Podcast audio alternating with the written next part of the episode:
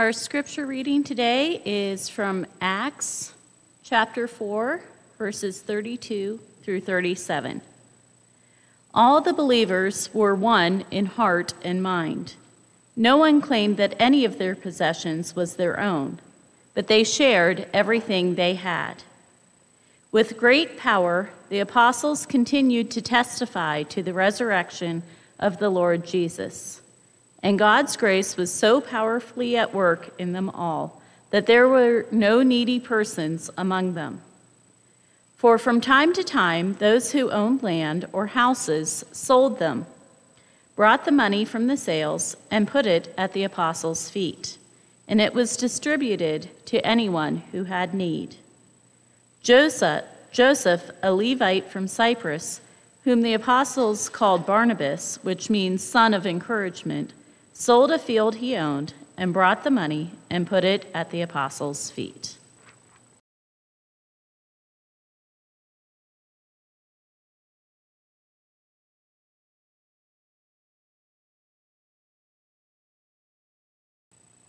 Okay, greetings to you all. It's Easter tide. It's good to be with you. Next couple months, we're going to be kind of hopping around the book of Acts. And if you were here with us last week, we left off in this empty tomb at the end of Mark's gospel with this potent, this electric, this even kind of terrifying, but ultimately good news that Jesus had been raised from the dead. And this news had been passed on to this, from this angel to these three bewildered women uh, we're just, just in this small little place we got this message. And now, as we, as we move into the book of Acts, this, this is basically the sequel to Luke's gospel, same author as the, as the Gospel of Luke. And we now see this story moving out. This good news that was just limited to these three women is now being carried out into the world by this community that now is forming itself around the resurrected Christ. So, if you were with us during Lent, we took this really pretty long journey to the cross and it was a pretty solemn journey. It was a, quite dark at number of times. And as we, as we make the turn at Easter, we then move out in the light of resurrection. And so the, the question I think we should ask ourselves and think about today in these next few weeks is what does resurrection make possible? What does resurrection make possible? So, this community in Acts that we read about, uh, it's, it's, it's now gaining steam. Word's getting out about what happened with Jesus. And so now, earlier in the chapter, we read uh, that there's 5,000 men, so probably more than 5,000. So that's the size of Columbia, a little bit smaller than the size of Columbiana, decent amount of people. Let me just throw out a, two scenarios for you here, and you can tell me which one sounds more reasonable.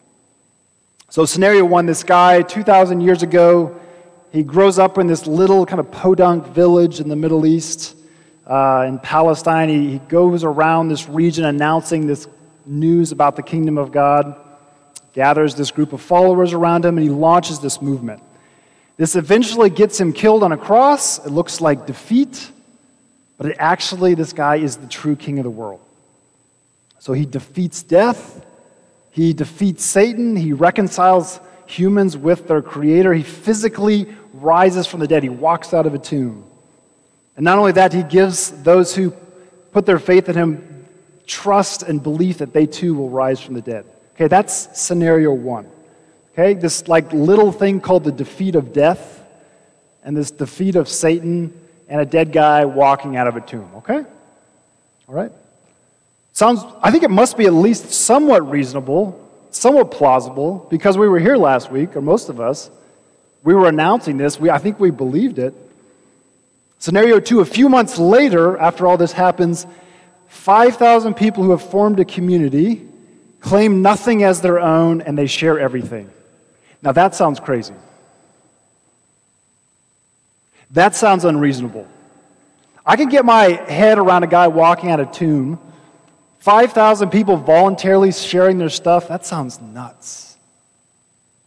What does resurrection make possible? What kind of power is unleashed with resurrection? See, resurrection, it doesn't just have the power to give life to dead bones, as crazy as that sounds, and that really is crazy. Resurrection has the power to do things that even maybe today sound crazier, like unite a group of people, like get people to share their stuff. This is the second time in Acts we've, we've read a description of this early community. And earlier on, uh, Peter addresses the crowd at Pentecost. And this is a somewhat well known sermon slash speech that he gives. He, he's proclaiming the gospel message on the day of Pentecost, proclaiming that Jesus has indeed been raised from the dead and he is Lord. And, and we read that when Jesus, uh, when uh, Peter preaches this message, the people are cut to the heart. And they, they respond, What shall we do?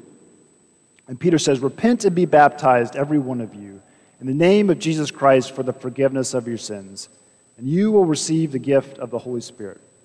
And we read that 3,000 members were added to this new community that day. Right after, then, just immediately after we have that mass conversion, we read about this new community, and they're eating together, and they're, they're praying together, and they're selling off property when in need, and they're sharing their possessions, and they're praising God in great, great glory. In other words, we get this picture of what, what happens when the gospel message gets out. What happens when the power of resurrection is unleashed? It has the power to cut someone in the heart, right? This deep spiritual work. But it's not just that, it has, it's not just a spiritual thing. No, it's something that works its way out in concrete ways. People start meeting each other's homes. They start, when they see a need in their community, they begin to open up and, and, and help that person in need. They, they begin to pray in their homes. And we read that the Lord was adding daily to their numbers. So, this is the second scene of, of people forming around this, uh, this community of, of forming around the resurrected Jesus now. And right before, in verse 31, we read this.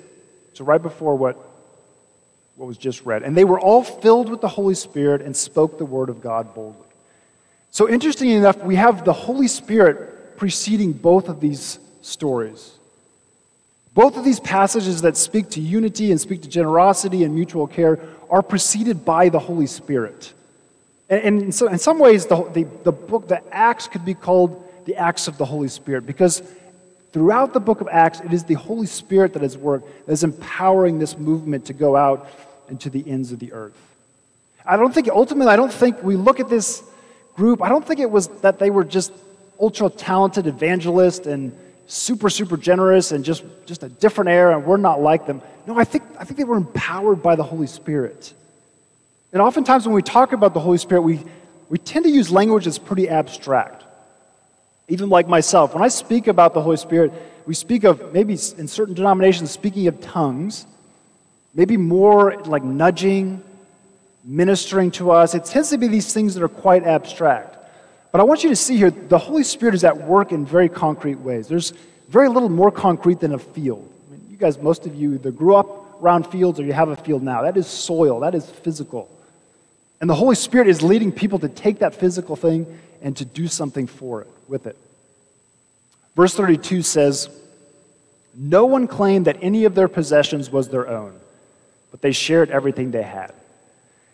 So, in, what, is, what does resurrection have the power to do? It has the power to make you look at your stuff differently. Like what, what they before saw something that's, that belonged to me, that's at my disposal. When I, when I have needs, I can use that for my own needs. There's been this shift in the light of resurrection. Like they're, they're shifting from I language to we language. And that is really hard in our culture. We are trained from the day we are born to think an I and not we. Other cultures are much different in that way, but we, that's how we think. That's how we're trained. So we tend to think about our gifts as my gifts, right? Even if we kind of say, yeah, these are the gifts of the community, typically we think about them as my gifts. Same thing with possessions. We tend to think in I language. So, how does this shift happen? How, how, how is there a shift from I to we? It sounds hard. Like I said, it almost sounds harder than resurrection in some ways. As uh, Will Willimon wrote, we are vulnerable animals who seek to secure and establish our lives in improper ways, living by our wits rather than by faith. I don't know about you, but I am constantly tempted to live by my own wits more than faith. In my ministry, I'm tempted to live by my own wits more than faith. With my possessions, I'm tempted to live more by my own wits than faith. There's that old expression, trust but verify. You guys heard that expression? I'm going to, I think about it as like, I'm going to trust you, God. I'm going to trust you to take care of my needs. I'm going to, like this whole thing about like the birds of the air and the flowers of the field. It all sounds nice, but you better believe I'm going to have a backup plan. You better believe I'm going to have a backup plan. We are by nature vulnerable creatures. It's, it's, our, it's right, it's in our nature. It's in our tendency to fear that we don't have enough, okay? If you feel that way, you're not alone. I think most of us feel that way a lot of the time. We are vulnerable creatures. We need a power outside of us to change. I don't know that we can change it by ourselves. I don't think we can. We need the Holy Spirit. And here's a couple things I think we need to remind ourselves God is creator and Jesus is Lord. Let's start with this profession that God is creator. See, if I look at what I have my house, my stuff, the money in my bank, my gifts if, it, if, it's, if it's mine, then understandably I get to call the shots with it. And if I've worked hard for that money, like if I've earned it the old fashioned way, the Smith Barney way, then I really have the right to choose what to do with it. At some point, probably in the last couple weeks, you got a check, didn't you? You got a check either deposited in your account at your bank or it showed up in the mail from the United States government. And whether you think you should have got that check or not, whether you think that was a good idea, that, that's beside the point, okay? How, how much work did you do for that check? I told Abel, I was like, don't get used to this. Like, he gets to the United States, there's like three checks that come to him. Don't get used to this. We have this interesting experience, especially if you have four kids, of a fair amount of money just showing up at your door. And there's, there's very little I could use to illustrate other than this to say, you did nothing to earn that. I haven't heard a single person brag about their stimulus check. Like, there's not people walking around be like, yeah, I just got a stimulus check. Because you did nothing for it. And as disciples of Jesus, we, gotta, we need to start looking at all of our possessions like that stimulus check. I really didn't do as much as I think I did to earn this. See, whatever gifts we have, whatever skills we have, whatever energy and health we, we were given by God to earn that money, that came from the Lord.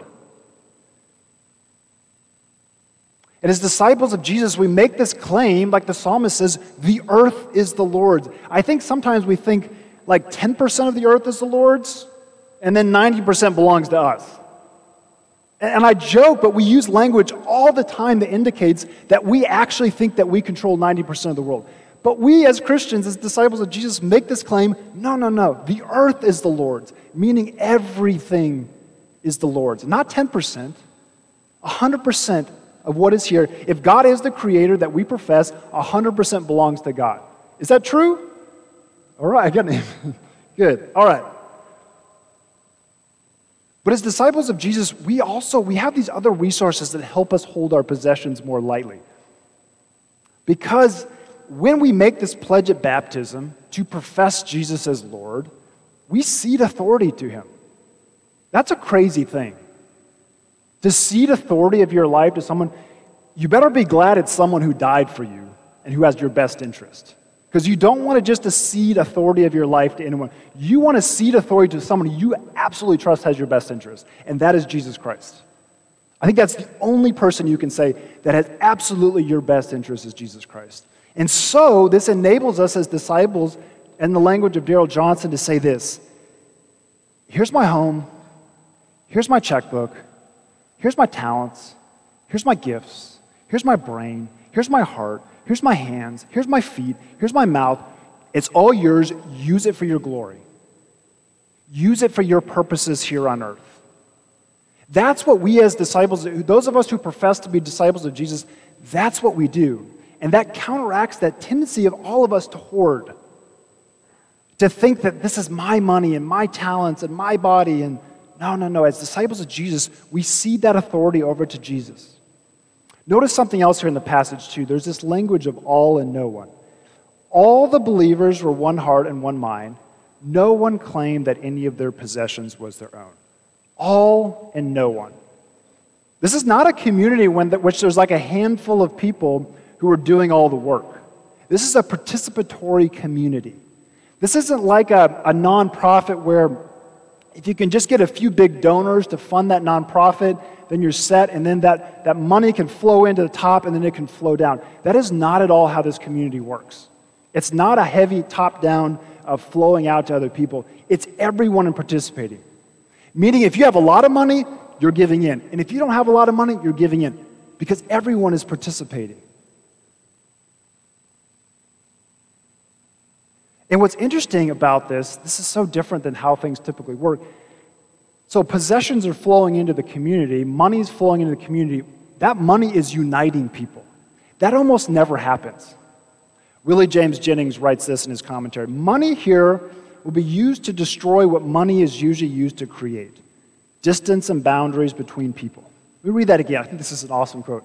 Money is used to destroy what money usually creates distance and boundaries between people. What does he mean? What does Jennings mean? Well, think about it. Typically, the way things work in our society is the more money you get, the more freedom you have to separate yourself from other people. And this works out in a lot of different ways. It works out in physical. If you have more money, you have the freedom to buy a house somewhere where you don't have any neighbors. And that's not the only reason people do it, but some people literally, if they have enough money, they just want to be somewhere where they have no neighbors, okay? You literally physically distance yourself from people. You also do it like if you ever hop on a plane, I would love to go to first class like once. But you know, most of us, we go to coach, I think, and it's like you cram in there and you do not have space. If you got money, you can get this nice big chair and you don't have to even interact with anyone right?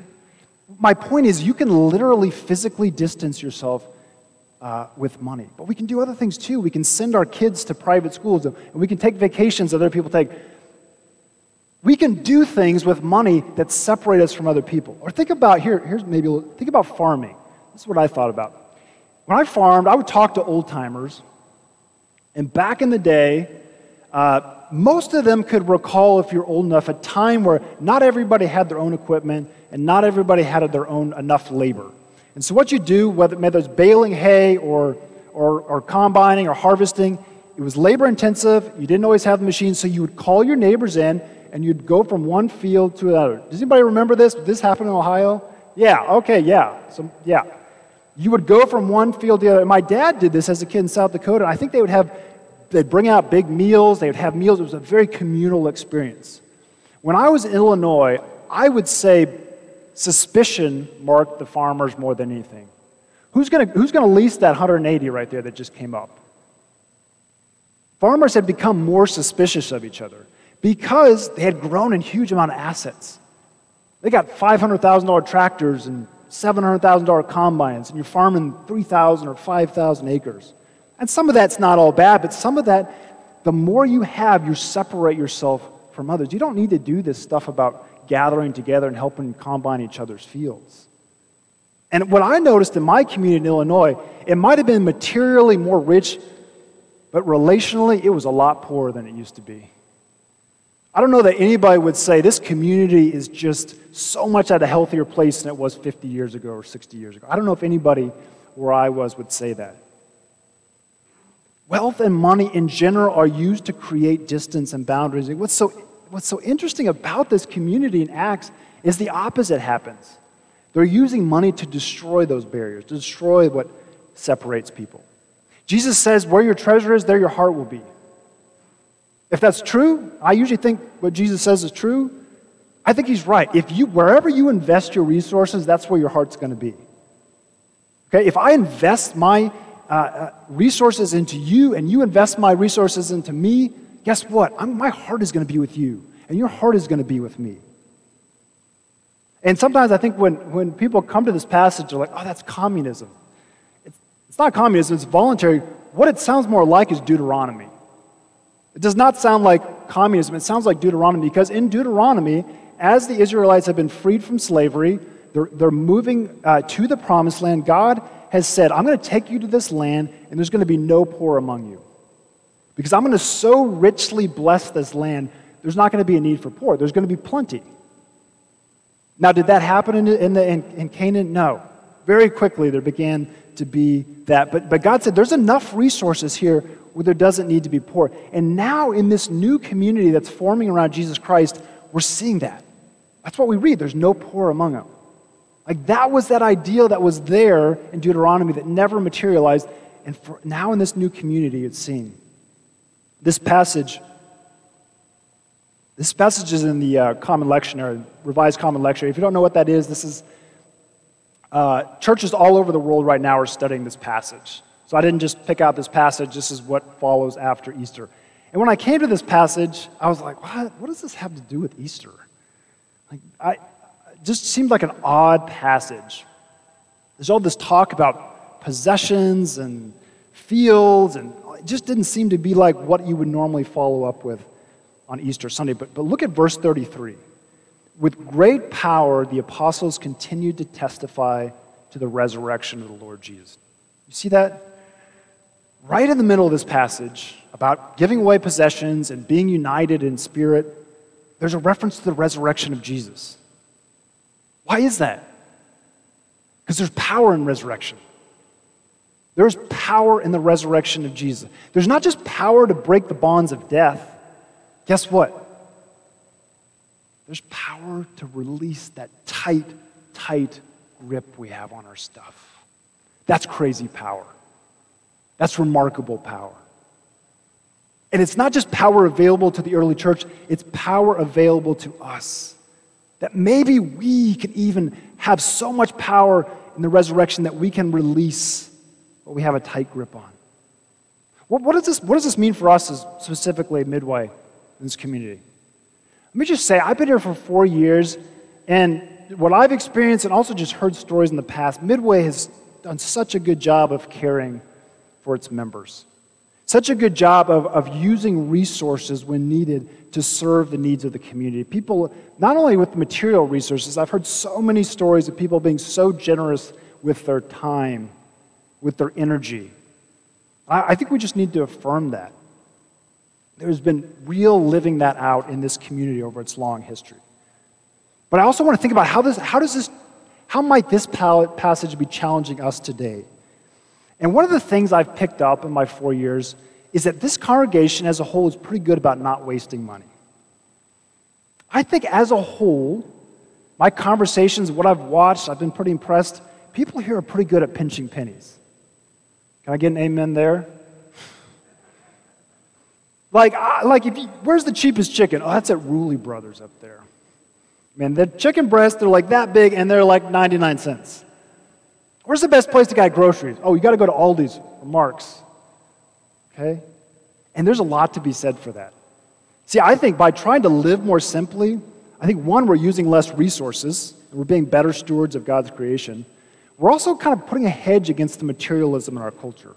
Right? Our culture is telling us to buy, buy, buy. I'm, I'm guessing not too many of you went out and bought a flat screen TV with your stimulus check. Maybe. I mean, if you did, like, I'm not judging that. I'm just saying, I don't think that probably was the norm in our congregation. Many of you grew up on farms and in, in right around the Depression where you learn like you can get by with not a lot. And that's good. Like that's a really good antidote to what's happening in our culture. There's a lot of good with being frugal and pinching pennies, but there's a shadow side as well. Because those pennies start to add up. Those fields start to add up over time. And it can be easy to forget the goal of being frugal was not just so that we could amass more and more fields, that we could just mass more and more pennies in our bank accounts. No, the point is that you can bless others then. Like we say this, like we live simply so that others may simply live, but so often we live simply, not for the sake of others, but for ourselves, that we can just build up more and more fields, more and more pennies. Rather than be like Barnabas when a need arises, we sell off a field, we just build bigger barns. We just build bigger barns because we've pinched so many pennies, we got to have a spot for all those pennies. And we need to recognize that that's not coming from Jesus. That's coming from culture. Some of that's coming from Mennonite culture. It's not all bad, but it has a shadow side. Let's just be, let's just be honest. Our culture tells you you can't get rid of one of those fields because you never know when you're going to need it. And when you hear that message again and again, your grip just gets tighter and tighter and tighter. But resurrection has the power to break the bonds of death. And if resurrection has the power to break bonds of death, can resurrection even break this tight grip that we have on our possessions? I can testify it. I think you guys have probably seen stories. You've probably experienced it in your own life. It is possible. And not only is it possible, I believe this is good news. I don't think Jesus tells us things to make us miserable. The older I get, I think Jesus genuinely has our best interest in mind, even when it doesn't make sense to us. Because I think Jesus understood that while we think the more and more fields we have, we're going to feel more and more secure and more and more free, so often it works the opposite way. So often something counterintuitive happens. We build up more and more fields, thinking we're going to be more and more secure, and yet we find ourselves worrying more and more and more. Do you think Barnabas, years later, looked back and said, I really botched it selling that field? You know, looking back, I took a risk, and I think I, if I'd have looked back, I wouldn't have sold that field. I don't think so. If you, if you know the story of Barnabas, he's one of the heroes of Acts. He's the encourager. See, see, Barnabas releases his field, but that releases Barnabas to mission. Okay? Some of these fields are holding us back from what God is calling us to. And we see that with Barnabas. I do not think when Barnabas was reaching his deathbed, he was like, oh, that field. If I just had it, these last days of my life, that field from Cyprus. No, I don't think so. So often, what we consider assets in our life actually become liabilities. What we think is going to bring us happiness falls spectacularly short. And we just find ourselves more and more anxious and gripping tighter and tighter. But resurrection is powerful. Resurrection has the power to free us from sins. Resurrection has the power to free us from the bonds of death. Resurrection defeats Satan, and resurrection even defeats the tight grip we have on our stuff. And Jesus' resurrection invites us to unite our lives with other believers. And let me tell you, that is a powerful witness. T.S. Eliot once wrote The greatest proof of Christianity for others is not how far a man can logically analyze his reasons for believing, but how far in practice he will stake his life on his belief. We need to come here on Easter morning and Easter season, and we need to proclaim He is risen. Because that proclamation is powerful. We stake our lives on that proclamation. But, if you want to be a really powerful witness to your community around you, start being radically generous with your possessions. That's when people take notice. You want to go up to someone in your neighbor and say, He is risen? Great. You start using your possessions in kind of surprising ways, that's when people take notice. That's when things start to look crazy, but in a good way. Let's pray. Oh God, you are a generous God. You held back nothing from us. You give us this beautiful day, you give us the rain and the sun to grow food. And Lord, you gave us your own son. You held nothing back, even your own son. Lord, let us rest in assurance that you have our best interest in mind and that you love us. And that because you held nothing back from us, that we might not hold back anything from you, Lord, that we might give our lives to you and give our lives to the people who also profess you as Lord. Lord, I ask you, we need help. We're vulnerable, we're weak. We need the Holy Spirit, we need the resurrection to help us release these things that we hold way too tight. But God, we ask that your power work in mighty ways among us. In Jesus' name, amen.